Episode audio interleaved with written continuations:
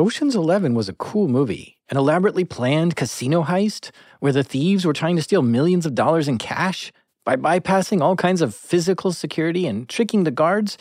It was a thrill to watch. But I wonder if the great heist films are coming to an end because the largest robberies are all done over computers now. And it's just not visually stimulating to watch someone sit at a computer pushing buttons, transferring money from one account to another. But even if it was, does it sound interesting if Fast and the Furious 27 was all about who could pull off the best NFT scam? Or what if Reservoir Dogs was remade and instead of stealing jewelry, they tried to steal the private key to someone's Dogecoin wallet? Reservoir Doge. Or what if there was uh, lock, stock, and two smoking ICO scams? I don't know. Maybe this is the future of heist films because art imitates life. And cryptocurrency heists are where the biggest thieves are playing today. These are true stories from the dark side of the internet. I'm Jack Rhysider. This is Darknet Diaries.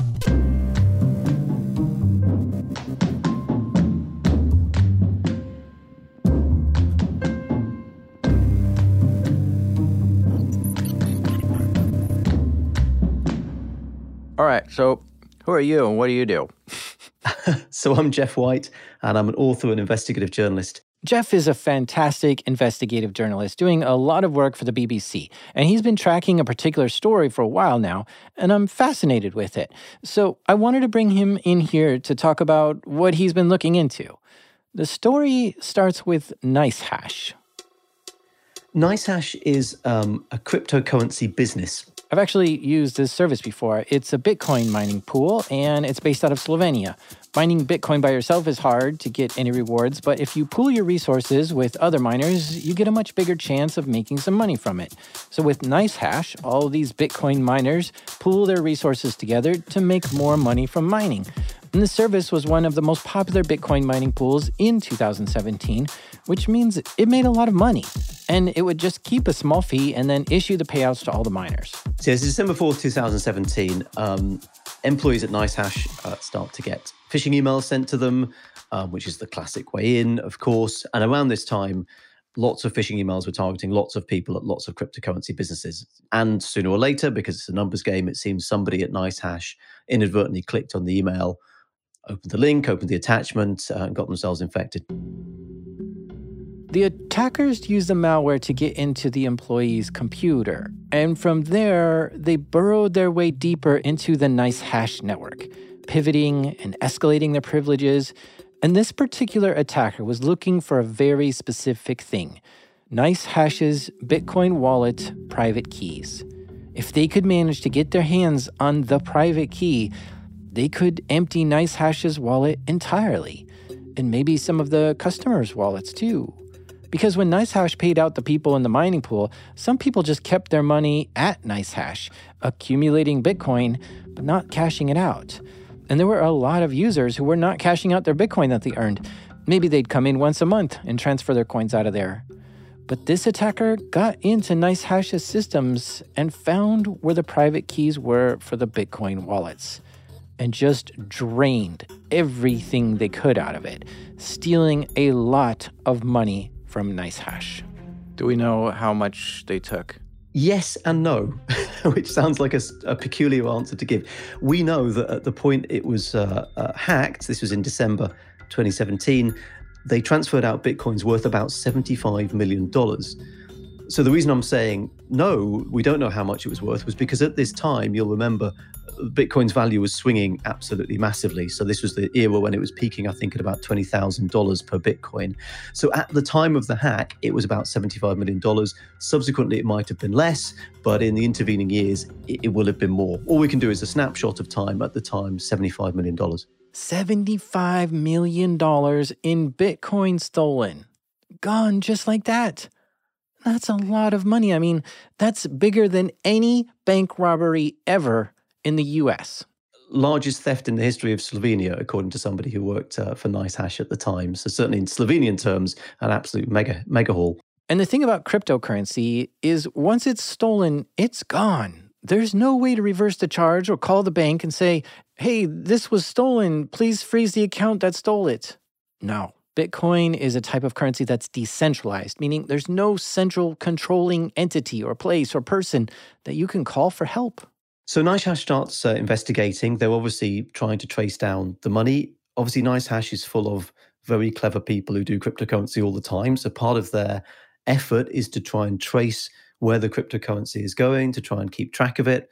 Uh, and as a lot of your listeners will be very familiar with, there's now a game of cat and mouse. So the hackers start to move the transactions through, move the money through through different cryptocurrency wallets, possibly into different types of cryptocurrencies, so swapping it from Bitcoin into other cryptocurrencies. And the investigators at NiceHash initially are pursuing it and trying to keep track of it and trying to keep track of where this money goes, uh, which gets increasingly more complicated the more efforts the hackers make uh, to move it around. Um, sooner or later, this crosses the radar, it seems, of US investigators, uh, uh, almost certainly the FBI, who get involved and start trying to do that tracing effort as well, because pretty soon the US government and the FBI have a sense of who's behind this hack and how serious it might actually be. Do you do you have any real uh, any understanding of why the FBI would be investigating a Slovenia company? Yes, the FBI uh, are constantly on the lookout for leads on investigations that they're running. So the FBI have, for a long period of time, been tracking various sort of cybercrime gangs, and they're quite canny across the world. When it, when whenever there's a a computer hack, particularly if it's a cryptocurrency exchange attack, and the FBI have been tracking a cryptocurrency exchange gang, they will start to look at that and think, hang on, does this have any of the indicators, if any of the likely fingerprints connecting it to an investigation we're already running? And we've seen this before um, in the case of the attack on Sony Pictures Entertainment uh, in, back in 2015. Subsequent to that, another attack by the same gang on Bangladesh Bank, the central bank of Bangladesh. The FBI start looking at that and thinking, hang on, we're seeing some commonality. So the FBI are constantly scanning around the world aware that the hackers that they're chasing can be operating in almost any country around the world and trying to connect the dots between fresh attacks, fresh cyber attacks, and ones that the FBI has already got on its radar to see if it can lump in that attack with another attack and potentially charge the same gang with both. Mm-hmm. And so, with this, and you know, now the FBI is investigating, did they ever discover who stole this 75 million? Well, according to the FBI, this was the work uh, of the Lazarus Group, um, who uh, believed to be working on behalf of the North Korean government. This is North Korean state hackers uh, who are going around the world and, in a lot of cases, trying to get their hands on as much cash, as much foreign currency, certainly as possible, so they can transfer it back. Uh, either to North Korea directly or for the use of North Korea in other foreign countries. So these are the kind of jigsaw pieces that the FBI is starting to put together. Oh, whoa this is somehow surprising and not surprising at the same time. It's surprising that a nation state actor, a government organization, would be in the business of cybercrime. But it's not surprising because the North Korean government is just weird. I mean, they're really, really weird. But this is also surprising because this is the first time North Korea has ever stolen cryptocurrency before. And specifically, they broke in and stole Bitcoin from a company in Slovenia. Where the heck did they learn how to do this from? They'd been experimenting with cryptocurrency. So you, you've got to think back slightly earlier than this attack. In, this is December 2017. Um, May 2017, of course, was the WannaCry cyber attack, the ransomware attack that hit multiple countries around the world, hundreds of thousands of devices infected, and so on. Classic ransomware attack, but spread through this incredible sort of auto spreading and auto detonating technology. Uh, and what's interesting about that from a cryptocurrency point of view, because the WannaCry attack was also attributed to Lazarus Group, was that in the wake of the WannaCry attack, there was obviously this question around how the ransom payments, which were obviously in cryptocurrency and in Bitcoin in this case, how those ransomware payments would be sort of gathered together and distributed and laundered they didn't make a huge money out of a huge amount of money out of WannaCry. Um, I think they barely at the time. I think it barely topped a million dollars, which is sort of almost laughable among uh, ransomware gangs. Uh, profit margins, um, but the interesting thing about WannaCry was was the efforts that the hackers made to launder the money. You could see because obviously cryptocurrency transactions are transparent and available on the blockchain. You could see in the months after WannaCry the money being moved around, moved through different wallets, tumbled, as the terminology says, into different wallets, and eventually disappearing into one cryptocurrency exchange, never to be seen or at least never to be traced again. So you're right. North Korea hadn't really done a huge amount of cryptocurrency theft, bare cryptocurrency theft, but they definitely experimented with moving cryptocurrency around and laundering it. And in hindsight, maybe the WannaCry cyber attack, part of the motivation was to get the hang of, if indeed it was North Korea behind it, getting the hang of laundering cryptocurrency so that they could get, then go on to do hacks like the one on Nice in, on NiceHash in December. Oh boy, this does not bode well if North Korea learned how to launder Bitcoin from WannaCry and they're already equipped to carry out hacking campaigns, and they use these offensive techniques to get in and steal $75 million from NiceHash, this win for them could mean North Korea is going to go full throttle and start attacking all cryptocurrency companies looking for big licks because North Korea has been robbing banks for years at this point. In fact, Geoff came on the show before to tell us about the time when North Korea robbed the Bangladesh bank. That's episode 72. But when you rob a bank, it's a lot harder to launder the money versus when you steal some crypto. Crypto is private and anonymous by design. It's much easier to move the crypto around and hide behind the wallets. Like, for instance, if this money was stolen from a bank, there would be an immediate sense of urgency to get that money out. It might have been transferred to another bank, and then they'd have to deploy a whole network of money mules to try to quickly cash out all the money they stole. But when you steal Bitcoin, there's no sense of urgency. You can just let it sit there until you're ready to cash it out. Nobody can touch it or freeze it on you. And the scary thing is that North Korea needs money badly and isn't afraid to commit heists and robberies to just steal as much as they can. So, as they learned about crypto, this must have been seen as a great opportunity for them. Absolutely, yes. The the the, the direct the, the trajectory really of the, the North Korean Lazarus Group, according to both US investigators and the United Nations, who keep an eye on North Korea uh, and its activities, the direction of travel for its hackers, I think, really has been uh, cryptocurrency in the years following the, the NiceHash attack and the WannaCry ransomware attack, there was just this sort of proliferation of, of loads and loads of different tactics of targeting people and loads and loads of different methodologies for doing it. Many crypto companies reported they received phishing attacks since 2018 onward that seemed to be coming from the Lazarus Group. These are almost always emails that employees would receive to try to trick the employee to read the email, download the attachment, and open it. And these phishing emails weren't some spray and pray kind of attack where they're sending out millions of emails a day. No, these phishing emails were often very well crafted to target a specific person at a specific company, and they were well designed. One of these phishing emails targeted an employee who worked at a crypto company and what the attackers did was they looked on LinkedIn to see who worked at that company and found an employee that they think would have access to what they wanted and would be susceptible to a phishing attack. So they crafted an email which was trying to recruit that person to come work at a different company. That just looked like the dream job, just absolute dream job. All the things you want, loads of money, um, unfortunately, of course, the dream job doesn't exist. It's been made up by the computer hackers to appeal to exactly this individual because they've managed to research that person on LinkedIn and said, oh, they work for this company, work for that company, they'd probably be interested in this job.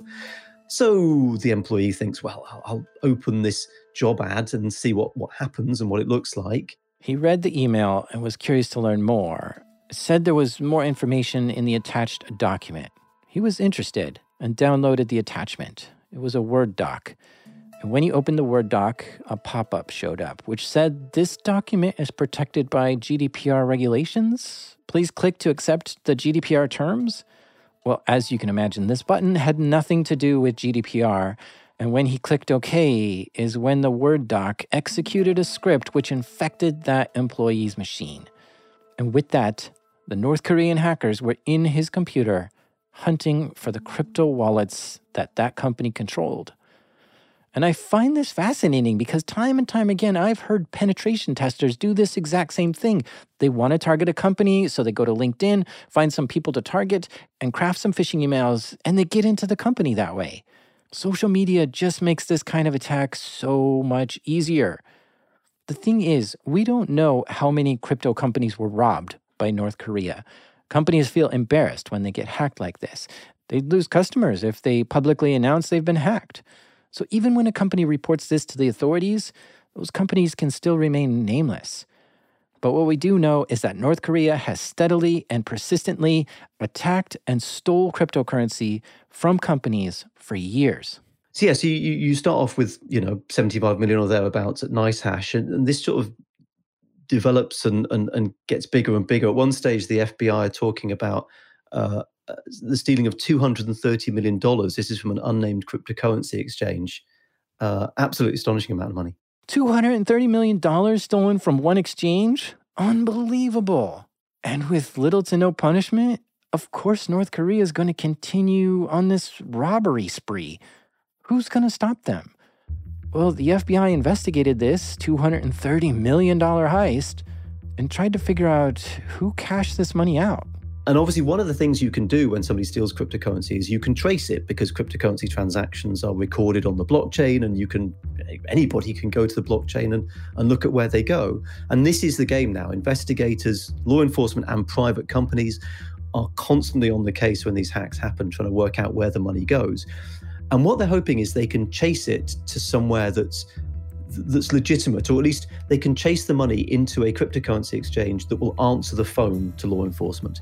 So law enforcement see these transactions through the blockchain, they go, aha, they're now putting it into this cryptocurrency exchange. We've got a number for them. Let's give them a bell and see if we can get them to stop the money.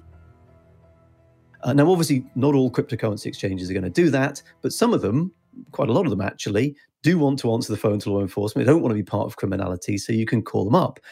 Uh, and they managed to trace the money to a particular cryptocurrency exchange. And what was good about this exchange was they'd implemented um, what are called know your customer controls. So this is you'll have been through it. I'm sure lots of your listeners have been through it. You're trying to set up a bank account. They want you to hand over ID. Increasingly with cryptocurrency exchanges, the legitimate ones, they're doing the same thing. You know, if you set up a an account at one of these places, you'll probably have had to send your ID, your passport, or whatever. And so, one of the exchanges into which this 230 million dollars of stolen cryptocurrency vanishes is one of these legitimate exchanges that asks for ID for customers. So the FBI think, right, we can phone these guys up, this cryptocurrency exchange, and we can ask for the ID for the customers that set up the accounts that the stolen money went into. That's a pretty good, you know, that's going to be a good lead. So sure enough, they do. They make contact with the exchange and say, look, here's the accounts.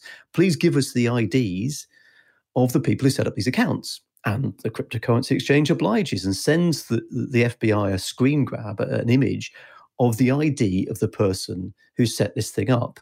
Uh, and what the cryptocurrency exchange has is, is, a, is a photo, a webcam photo, someone sitting in a chair. You know, he's got coiffed hair. He's holding up a South Korean driver's license, I think it was. He's wearing a little white t shirt.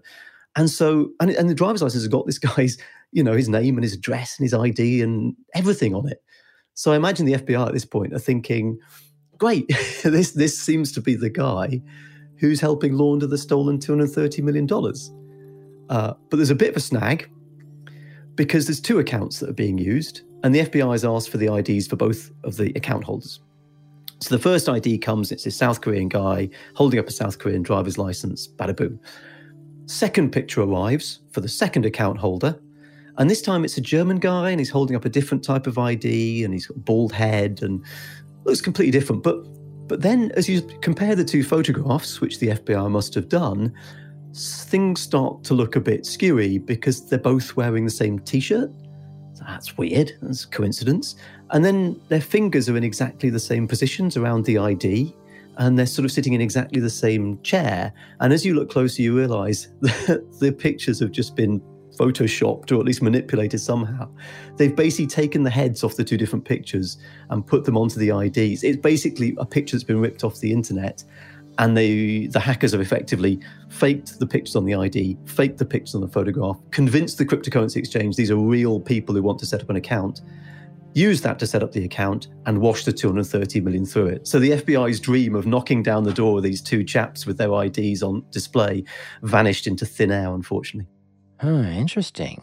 They've got fake IDs and have figured out how to cash out their stolen money without getting caught. And you might wonder hey, there are banks in North Korea, right? Why isn't there a crypto exchange in North Korea where the Lazarus group can just send their Bitcoin there and cash it out without having to use any fake IDs? Well, for a few reasons. First, it would be obvious if you saw the stolen Bitcoin wallet go to an exchange in North Korea that it's going to be the North Koreans who did this. And North Korea doesn't want to take credit for any of this. They are already in trouble and getting sanctioned and just don't want to make things worse. So they always deny that they had anything to do with these heists. But second, we're talking $230 million cash outs here. It kind of breaks my brain to think this through, but where would a North Korean crypto exchange get $230 million to give to someone who wants to cash that much out? They would have to have that kind of cash on hand to pay it out. And it's not like you can just start an exchange and only do payouts. The reason why exchanges work is because the exchange has enough people buying crypto with the cash and they can pay out what's needed. Like I said, that kind of breaks my brain to fully understand that. But suffice to say, there's no crypto exchange in North Korea. So they have to use exchanges in other countries to get their money out. And they don't actually cash it all out at once. North Korea has this technique they use called peel chaining, See, once money gets stolen, the wallet it went to actually gets flagged, so exchanges know not to do business with that wallet. So, like if you stole $75 million and transferred it to your wallet, the FBI might flag your wallet and tell exchanges, hey, don't do business with this. And so, if you then send your money to Coinbase, Coinbase might freeze your funds and turn it over to the FBI. So, what North Korea does, since they know their wallets are being watched, is they transfer all their money to a brand new wallet, and quickly, before it can be flagged as a stolen wallet, they take a small chunk of money, maybe five grand or 50 grand, send that to an exchange to quickly get it cashed out using one of these phony IDs they have. And then they continue doing this until they've cashed out all of what they want. Transfer all the money to a new wallet, peel off a little, send it to an exchange and do it again. Transfer money to a new wallet, peel a little off, send it to an exchange, and just keep repeating. This is the peel chain laundering technique that they use. And by the way, I learned all about this peel chaining technique from Geoff's book that he just published called The Lazarus Heist, which goes into great detail about this and so much more. Exactly. And this is the interesting thing about you know, North Korea's efforts to steal money generally is I think when I started out with season one of the Lazarus Heist, the podcast that we did that, that led to the book, my sort of assumption was, well, all this money sort of, you know, washes back to North Korea, all these allegations of stolen money, you know, if if if that's what's happening, it must end up back in North Korea. And I had this image, I think, I don't know, maybe Kim Jong Un, you know, writhing around in a pit of money. But but that's not necessarily how it works because, as you say, once you get you know your stolen Bitcoin or whatever it is back to Pyongyang, if it is, is indeed then behind it, you've got to sort of take that cryptocurrency and swap it into something. And obviously in North Korea, that's just that's just Korean North Korean won. It's just a local currency. What often happens instead is this cryptocurrency is just left in wallets around the world, you know, in, in wallets connected to the internet, um, that can then be used for things North Korea would want to buy. So if North Korea wants to purchase something in, I don't know, Kazakhstan or Russia or Brazil, they can use the money sort of locally, if you like. They, they don't keep the money back in North Korea. They have the money stashed out in other places so that they can buy things they need because they can't dispatch the money from North Korea to go and buy them. It's much better to have, you know, if you like, local credits that you can spend in different countries that you that you need. And that's why cryptocurrency is really useful. Is if you've got your money stashed in Russia and you want to buy something in Russia, fair enough. But if you want to buy something in Brazil, you've got to move the money from Russia to Brazil. Whereas with cryptocurrency, it's accessible sort of anywhere in the world. It's, you know, that's one of the joys of it. So for people like North Korea who are seemingly stashing this money around the world, it's really useful because they can make purchases in different countries with it. Ooh, that's very interesting. I never thought of that.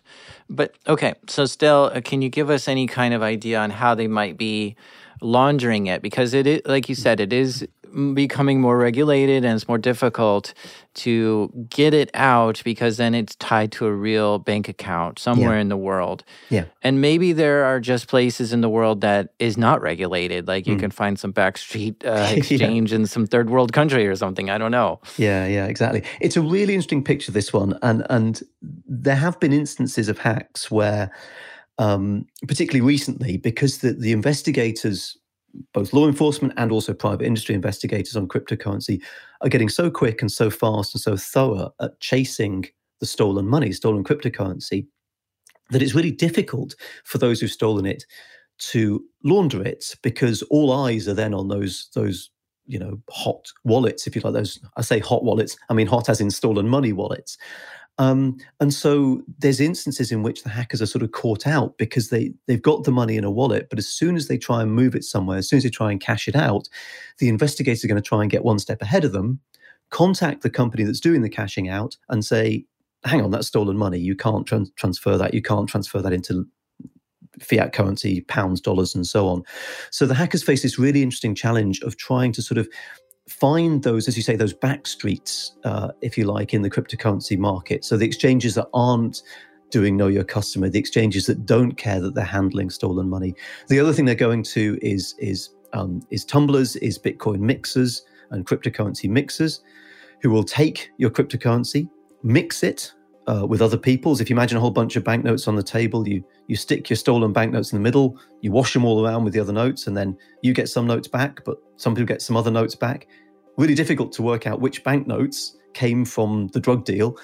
And so these mixers are effectively a cryptocurrency version of that. You stick your money in, it gets washed with some other people's, you get your money back. But it's really hard for investigators then to say, look, the money that went into that hole there is the same as the money that came out of that hole over the other side of the of the mixer. So that's that's one other thing they're doing. And the other thing is the, the North Koreans are uh, allegedly, along with other cyber criminals, relying on sort of networks of of people, of, of individuals who offer to take bits of cryptocurrency and try and cash them out, try and convert them into different types of things.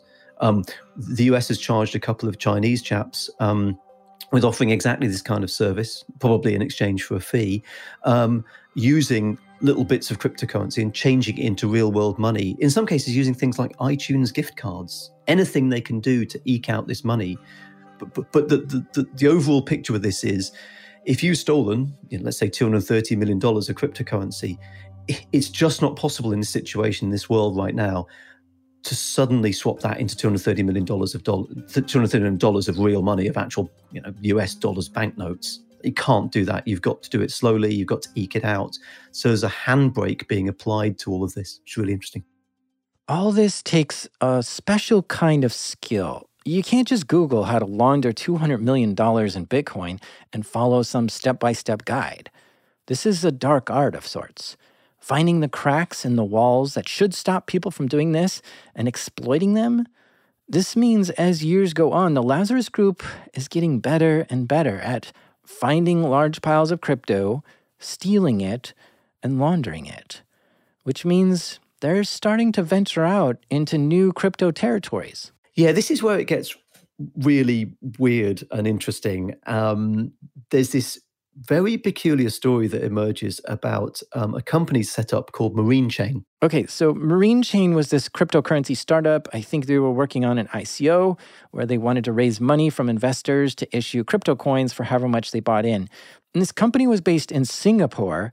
But then, out of nowhere, this guy, Tony Walker, just decided to join the company. And Tony Walker's the brains behind Marine Chain. He's, he's, he says, look, we're going to set up this company. I know all the business side. He's got a sort of fancy slide deck that shows how much money they're going to make. They're going to be in for tens of millions of dollars off the back of this. Tony Walker starts helping this Singapore based company launch, but he doesn't seem very focused on the business. So, your chap in Singapore, Jonathan Fung Ka Kiong, um, starts to get a bit suspicious about this, but keeps going with this guy, Tony Walker, because it looks like it's going okay. They are getting, you know, interest in this and potentially getting investment, but gets increasingly suspicious. And then um, Tony Walker starts asking your Singaporean chap, uh, Jonathan Fung Ka Kong, to, to have his name on the business. The business needs to be registered in his name.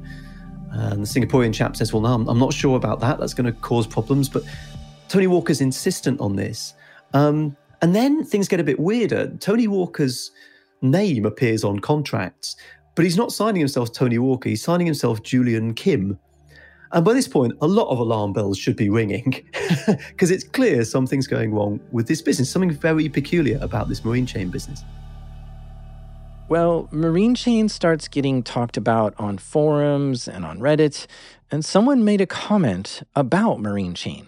And says, just sort of out of the blue, um, no, I don't think you should. I think this is a bit of a scam. And by the way, I, I think it's a North Korean, uh, a North Korean motivated scam. and this just drops on these forums. And what's weird about this is the key comment comes on a Reddit forum from a user calling themselves Arsenal Fan 5000. Um, Arsenal being a very famous football team in the UK, which probably needs no introduction. And so some football fan is popping up on Reddit and saying, no, you shouldn't invest in Marine Chain. I think it's a North Korean uh, front operation. now, what's weird about that is at that point in time, I don't think anybody had actually clocked that. And yet this user who's apparently some football fan on Reddit, pops up and says, uh, you know, I think it's North Korean. What's weird about Arsenal fan as well is this user posts that comment and nothing else. No other discussion. It's the only comment they post on the whole forum, and then they just vanish and disappear. Turns out they're on the money. Uh, as other people start investigating, they uncover different links to North Korea from Marine Chain. Um, and it does turn out to be a North Korean front operation um, so a lot of people, I suppose, are pretty glad they didn't uh, invest in this particular firm. Now, what's interesting about Marine Chain is it, it's partly thanks to being exposed by people like Arsenal Fan 5000, the company just folds. So it just vanishes and disappears. And Tony Walker, aka Julian Kim, just drops off the face of the earth, drops off the radar, uh, at least for the moment, under those particular pseudonyms, um, and is never heard of again. So Marine Chain's an interesting sort of facet to this. Um, it's a sort of North Korean attempt at an initial coin offering, an ICO, that never really lands, never really takes off. Whoa. This is a totally new type of tactic for North Korea to launch an ICO? Here's the thing in 2018, it was quite the year for ICOs. ICO stands for Initial Coin Offering. It's kind of like a company starting a business, and to raise money to kickstart it, they sell this new type of crypto to early investors. And if the company does well, then the value of the coin goes up. And if the company does poorly, the value of the coin goes down. And 2018 was sort of a boom year for ICOs. There were lots of them springing up everywhere, and people wanted to invest in these companies. But not all these ICO projects were good. In 2018, there was a company called Goyang Blockchain Financial Co., which launched its own ICO, and they raised $60 million and then disappeared, exit scamming all their investors. So I think North Korea may have taken notice of this and tried dabbling in their own exit scam by launching what looked like a real company, but then possibly they had the intention of pulling the rug out from investors. We don't know what the real intentions were for this Tony Walker guy, but this might have been an indicator that North Korea is trying to conduct their own exit scams now. Wild. Is there any scenario where it's just maybe somebody from North Korea and not the North Korean government because you know it's it's I imagine anyone who's doing it from North Korea is the North Korean government but maybe there is a scenario where I haven't considered. It's a good point. Um, I think broadly speaking, you have to realize in North Korea, if you have an internet connection and a laptop, it's because you have either been given it or granted access to it by the North Korean government. Um, it's a point maybe a lot of your listeners will know, but just to stress this, it is not the case in North Korea that you can sort of go out and and get a laptop and get and be connected to the open internet as you can in, in, in, most other countries in the world. It's incredibly well policed uh, and, and, restricted. So if you're talking about somebody like Tony Walker, aka Julian Kim, who sets up online, who's having Skype conversations with people, who's emailing people back and forth, who's setting up websites. That's got to be somebody in North Korea who's got uh, an internet connection, a laptop, or possibly a, a North Korean who's outside the country and has got an internet connection, a laptop. Either way, that's government sanctioned. Okay, so to get out of North Korea, the North Korean government needs to give you the say so and the okay to do that or to be in North Korea with an internet connection, a laptop, the government's got to be okay with that. So, you know, really all roads lead back to the North Korean government. It's it's almost inconceivable that Marine Chain, if it is North Korean, could have been done without the say so, the express say so of the of the North Korean regime. I'm going to take a quick ad break here, but stay with us because when we come back, North Korea set some new records.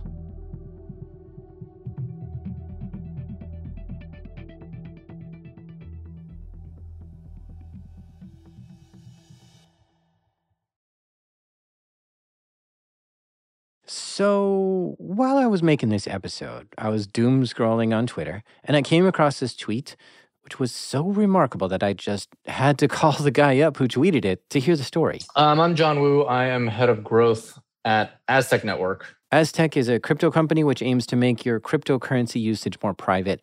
And to do that, you can use their system to move your money around. Uh, they sort of shield it so that you can move it around without anybody knowing that you're doing that. But because their tool is catching on, a lot of people are using it and moving their money around through Aztec's network, which means at any point, they've got control over quite a bit of their users' money. Yes. So if you look at all the public dashboards, our smart contract holds about $15 million uh, last I checked, although the market has come down a bit. And we've had, um, again, depending on ETH price, but as of a couple of weeks ago, 80 to $100 million of throughput. And so, certainly, a lot of value has moved through the system. Now, Aztec is growing, which means they're hiring and have open positions. And John is the one who looks at resumes and does interviews to hire new people who work there. Yeah, that's right. And so, you know, we get lots of inbound resumes all the time for our full stack engineering roles and uh, smart contract dev roles. And I'm on the hiring team at Aztec. So, I got automatically assigned a resume that had already been internally reviewed and looked super legit. Um, the person had a GitHub with a bunch of projects on it and had a resume with uh, you know some things that I'd heard about like F2 Pool. The name was Bobby Sierra. He set up a time to do an interview with Bobby Sierra, a remote one through video conferencing. John and Bobby both got on the video call. I immediately noticed that the person's camera was off and that there was a little bit of latency, but also that there was just a lot of background noise. So just a bunch of chatter in the background. Did you ask to turn the video on? Um, I did, and he made some excuse about how he couldn't do so. Um, and I talked to folks, you know, not infrequently who um, are uncomfortable on video, but it is one of the best tools that we have for validating identity. And Bobby Sierra, again, not to be stereotypical, but it's obvious on the face that Bobby Sierra is a Western name. And this person had a heavy Korean accent. You know, the way I was able to tell is I'm Asian too, I'm Taiwanese. I grew up in an immigrant community around New York, and some of my absolute best friends growing up were Korean. I spent a lot of time in Korean households. And I was like, this guy's obviously Korean. I've heard an accent like this and some of the mannerisms like a thousand times. And then I kind of flat out asked him, like, where are you based? And he said, you know, I'm based in Hong Kong. And I'm like, that's not what your resume says. Your resume says you're based in Canada. And and then he did this multiple times through the call, but then he would just mute me, you know, he would just go on mute. And then he would come back online and pretend like nothing happened. Did you ask any technical questions that he knew? Like, did he know his chops about what you wanted him to know? No, absolutely not. He didn't say almost anything coherent. Um, you know, he kind of just kept repeating stuff like, I'm an experienced blockchain developer. I've worked on many successful projects. You know, I'll bring you a lot of success. And of course, like the infamous line from his cover letter was, um, The world will see a great result from my hands, which was just so villainous sounding as to be comical. Um, and so, yeah, no, he he really couldn't answer any technical questions. Couldn't even answer the basic questions of where he had worked previously. The whole thing was super bizarre, and he was just either unfazed or didn't understand when I was pointing out red flags and inconsistencies. He was clearly spoofing someone's legitimate resume and pretending to be them um, like had just downloaded it from like an open resume site or a recruiting site. But it was when I was like, hey man, it says here that you worked here at F2 Pool. Tell me about F2 Pool. And if I were to recreate what he said, he literally was like, yeah, and then muted. And I was like, hey, are you there? And I would say at least a minute or two minutes went by, just silence on the other line. And I was like, no one does this. This is it doesn't matter how incompetent you are, right? Like if, if you think about like there's kind of two axes I'm judging on this interview. Are you competent or incompetent? That's like the standard interview framework. Like, am I going to move you on to the next step or not? But the other one that you don't consider usually when you talk to someone is like, is this person nefarious? And it wasn't until he kind of went dark for like two minutes after being asked a really simple question and then came back again with this renewed purpose like, like pretending like that didn't happen. Like, I want to work with you. I'm an experienced blockchain developer. I'll make you successful. That I was like, dude, something's going on here. It's a scam, it's a behavioral hack. And that's when I hung up. I honestly, right when I left the call room, you know, I, I shut the door of the call room and I remember being in the office and I was like, guys, I think I just interviewed a North Korean hacker. I, that was my intuition. My intuition, and it was biased from weeks of having observed it and reported on it. And I had already been covering some of these security hacks of really famous DeFi individuals like Arthur Zero X and a lot of the coverage on Lazarus Group. So I was already primed to be thinking about this. So between that, his like undeniably Korean accent, and just how sketchy and like scammy it was, that was kind of my intuition. John was actually pretty spooked by this. I mean, if this was a North Korean, that's a pretty close encounter. To be on a video call with them, to have this whole email exchange, to be opening resumes and email attachments. He starts retracing his steps, trying to remember exactly how much he shared with this Bobby Sierra. Did he do any screen sharing? How much did he explain about the company and what tech they use? John was on high alert and feeling pretty disturbed by this.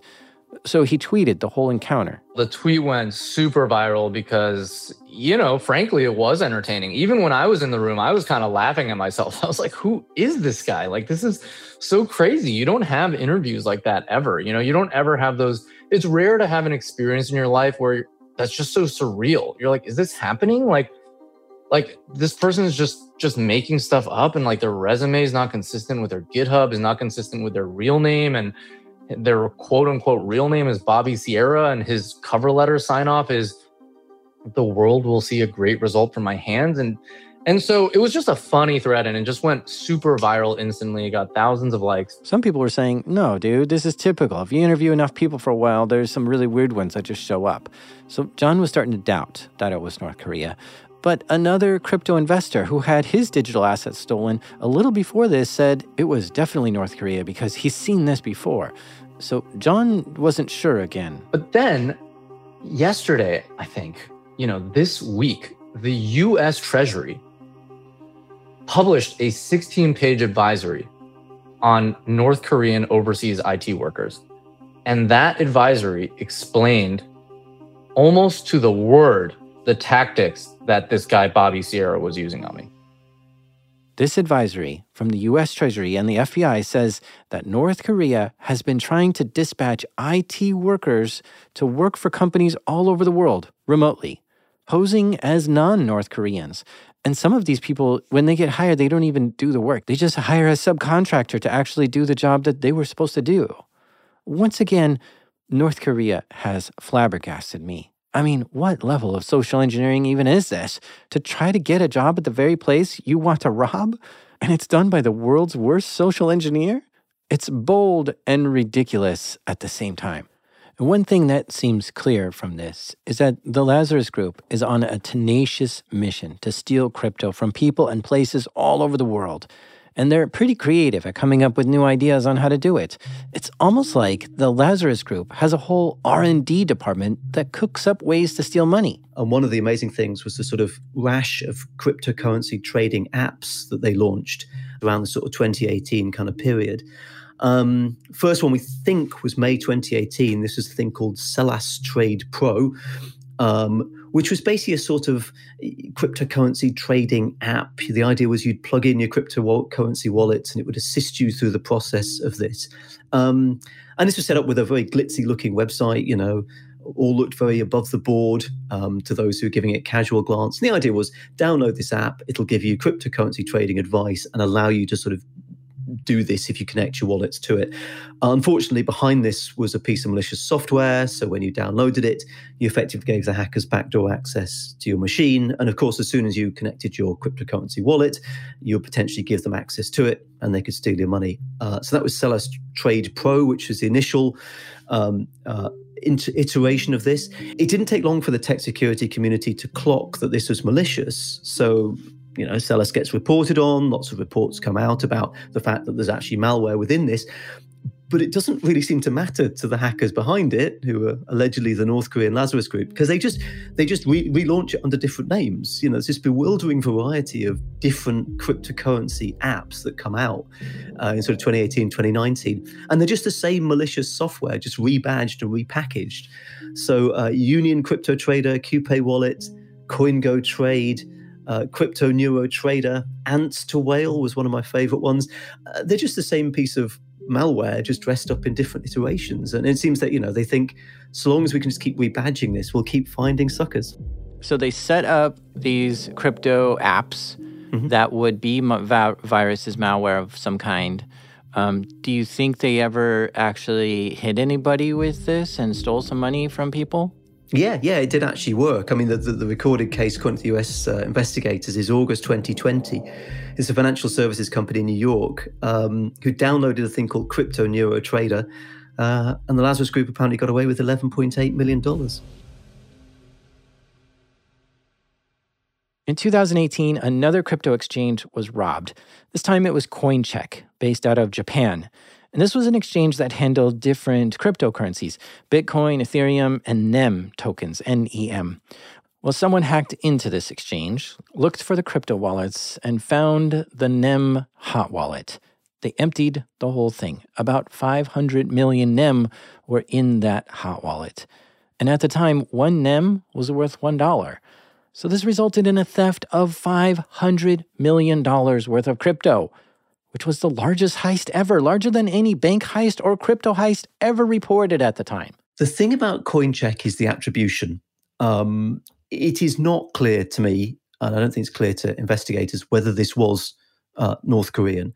And one of the issues with that is the malware that apparently was used to break into CoinCheck was commodity malware. So it's, it's quite difficult from that perspective to a, attribute it. You, you know, you can't sort of say, well, this was particular malware that we've only seen used in these particular attacks by these particular groups. I think that's that was one of the issues uh, around it. There was some talk in the media about this being the work of North Korea. Certainly, it's a cryptocurrency attack.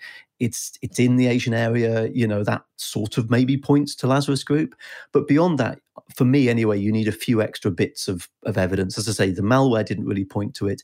And then there was the whole laundering procedure and the cashing out procedure uh, for this. So some of those NEM coins that were stolen from CoinCheck eventually ended up being sold as cryptocurrency assets on dark websites where they were sort of offered at a discount um, did, didn't quite look like some of the other laundering cash out operations that have been attributed to, to Lazarus Group. So, for lots of different reasons, there's a bit of a question mark over uh, over CoinCheck. Look, that attack is still being investigated. Japanese police are still all across it. CoinCheck still, I believe, working with law enforcement to, to check into it. So, there may be news on that. There may be movement on that, and you know the Lazarus Group story just keeps developing and developing. So, so keep a watching brief on that. But for the moment, I'm not sure whether I'd add CoinCheck's 530 million to my to my tally of suspected Lazarus Group uh, uh, cryptocurrency wins. Okay, so we'll put a question mark on whether or not North Korea robbed CoinCheck. But then in September 2020, there was another big robbery at another crypto exchange. Uh, this is the attack on KuCoin, uh, another cryptocurrency uh, exchange, uh, based, I believe, in Singapore. This one. Um, and this was various different types of cryptocurrency assets. So uh, some of it was in Bitcoin, some some, some in, in, some really obscure types of uh, types of cryptocurrency, crypto asset. Uh, some ERC20 tokens were taken, some stable coins. So it's a mix, a mixed bag of stuff once the hackers got in. Because once they get in, it's not just one wallet they have access to. If, if they've got this kind of blanket backdoor access, you know they've got access to to the entire safe and whatever's in there. So they start pulling out this money. If you totted it all up certainly at the time this would be worth about 275 million dollars. 275 million dollars. And this one is firmly attributed to being North Korea. It has all the signs of what previous North Korean crypto heists look like, as well as the laundering techniques they used after. Now, as if that wasn't enough, March 2022, we saw a new record for the largest cyber heist ever. This time was on the Ronin network. The Ronin network is, um, well, it's hard to describe. There's this NFT game called Axie Infinity, which is like one of the first NFT games out there, and it's also one of the most popular. And to play it, you need to deposit your money into this Ronin network. So there's a lot of money tied up in this bridge network the Ronin bridge in the middle is the conduit, and like any conduit for money, um, particularly these new types of money, these new crypto assets, it's a target for the hackers. They seem to have discovered some vulnerability here.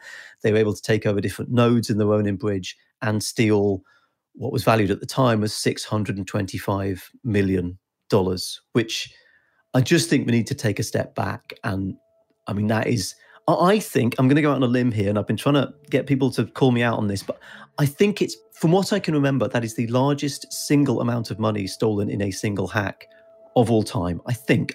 He's right. $600 million is the largest heist ever. It beats the biggest bank robberies, the biggest exit scams, even the biggest crypto heists. And yeah, many security researchers have attributed this attack to be the work of the Lazarus Group. Once again, and if we add all this up, it brings the crypto heists alone to somewhere around $2 billion. And that's not even adding up all the bank robberies they've done. $2 billion stolen by North Korea. All this is happening. It's, it, it's confidently being blamed on North Korea. Mm. Has North Korea taken credit for any of this and said, yeah, we did do that? Or they, what's their stance here? No, North Korea has denied any connections to any of these hacks at all. Um, the the sort of official publication in North Korea, which is sort of as close as you get really to a government spokesman, uh, certainly that I know of, um, has said that these are effectively smears by the U.S. government and its allies trying to besmirch, besmirch the good name uh, of North Korea. So no, they've denied uh, denied all of it. There is one th- point I'd raise though, which which is sort of speculative and a bit off my patch, but I, I sort of think of this from a kind of geopolitical diplomacy point of view, if it is the case that North Korea has got this sort of $2 billion that they've stolen, if the investigators are right in their accusations, and if North Korea are having this immense trouble laundering it, which from what we talked about, you know, over this podcast, I think that's that's fair to say. Um, there's money sort of sitting out there that that if North Korea one day confessed to it, if it is indeed them, they could sort of maybe offer to, I don't know, repatriate it. And at this stage, it'd be worth even more potentially than, than when they stole it. Could that become part of a sort of diplomatic negotiation in the future, a sort of, uh, you know, an amnesty, like when criminals sort of, you know, try and use returning their assets to try and bargain for a lower a lower sentence? Could it somehow form some part of the diplomatic negotiations? As I say, this is outside my my remit as a tech journalist, but I do wonder whether whether someday this could could form part of it. And there is precedent for that. I mean, North Korea had, uh, according to the U.S. government, money in a, a bank. Um, $25 million worth of money uh, uh, in a bank in Macau.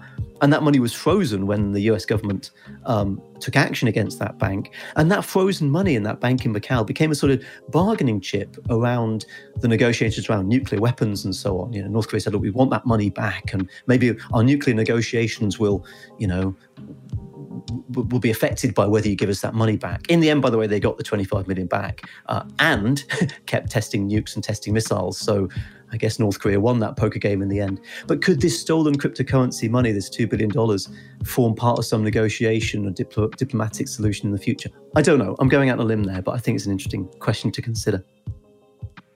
Now, if you recall, the US has indicted a North Korean named Park Jin Hyuk for the attacks on Sony and the Bangladesh Bank. But since then, the US has indicted more people involved with these cyber heists. Yes, there have been multiple indictments around the crypto heist. So there were the two Chinese individuals that I talked about earlier who were accused of helping North Korea launder stolen cryptocurrency through bank accounts in China uh, and also through iTunes gift cards, bizarrely.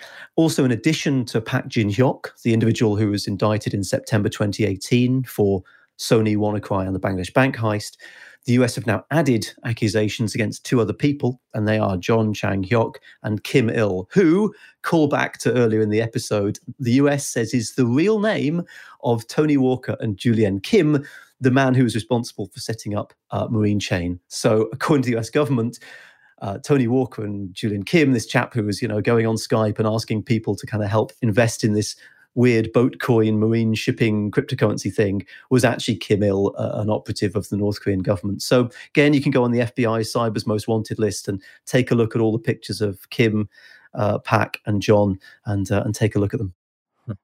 I wonder, will it ever stop? This seems to be working very well for North Korea, so I don't see any reason why they would stop. Are they just going to keep on stealing from people forever? North Korea is trapped in this loop, right? Um, they, they, they desperately want to stay at the international table. They want to negotiate with the United States. How does a country of 25 million people that's that's desperately poor, you know, like Burkina Faso saying they want a meeting with with you know Joe Biden? Why on earth would he meet with Burkina Faso? Well, if Burkina Faso had a nuclear weapon, well, then you'd meet with Burkina Faso. That's that's the argument. So North Korea, like we are, our only way in to power is nukes, and that's the decision they've made. Nukes means they get hit with sanctions, means they have no money, but they need money to keep the nukes going. So how do you get the money? Well, then you steal it, and then you get hit with more sanctions, so you're still short of money, so you steal it. You're just in this loop, this awful chronic grinding loop. And what's at the heart of it all is nukes, because nukes is their way to stay at the, the, the, international table. That's what's motivating North Korean society. It's what's motivating, you know, according to the investigators, all, all the computer hacks and so on. It's it's it, it's it's it's grinding, and the people caught in the wheels of that grinding are, are North Korea's 25 million citizens, who of course live in absolute poverty because when the government gets any money, they just spend it on nukes and missiles and propping up the leadership and the cadre of people. Cryptocurrency is a wild place to be a player in right now. You should expect to be attacked. If it isn't by teenagers trying to break into your email or SimSwap you, then it might be by scammers or people phishing you to try to get into your crypto wallet. And if you're a company with large crypto holdings, then you are probably on North Korea's radar. And when you're being targeted by a nation state actor, that's a serious amount of defenses that you should be putting in place. It's a hard game to play in right now. But listen, all the stories Geoff shared with us today, they're all in this book, which he just published called The Lazarus Heist, and it's great. It's wonderfully written and researched and goes into great detail about all of what the Lazarus Group has been up to. But what we talked about in this episode is just one chapter in that whole book. So if you want to hear more about all the craziness that North Korea is doing, go check out this book, The Lazarus Heist.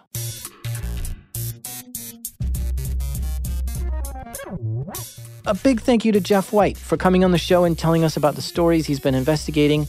And I recommend his book, The Lazarus Heist. I have an affiliate link for it in the show notes. This is also the second time I've had Geoff on the show. So if you want to hear another episode with him, go back to episode 72 called The Bangladesh Bank Heist. Or even go back to episode 71 where I interview a North Korean refugee to talk about the information monopoly that the government has on North Korea. This show is made by me, the brave little CPU, Jack Rhysider. Sound design was created by the memory intensive Andrew Merriweather. Editing help this episode by the defragged Damien. And our theme music is by the smoking Breakmaster Cylinder. Oh, I have this great joke I'm working on about documentation, but it's not done yet. This is Darknet Diaries.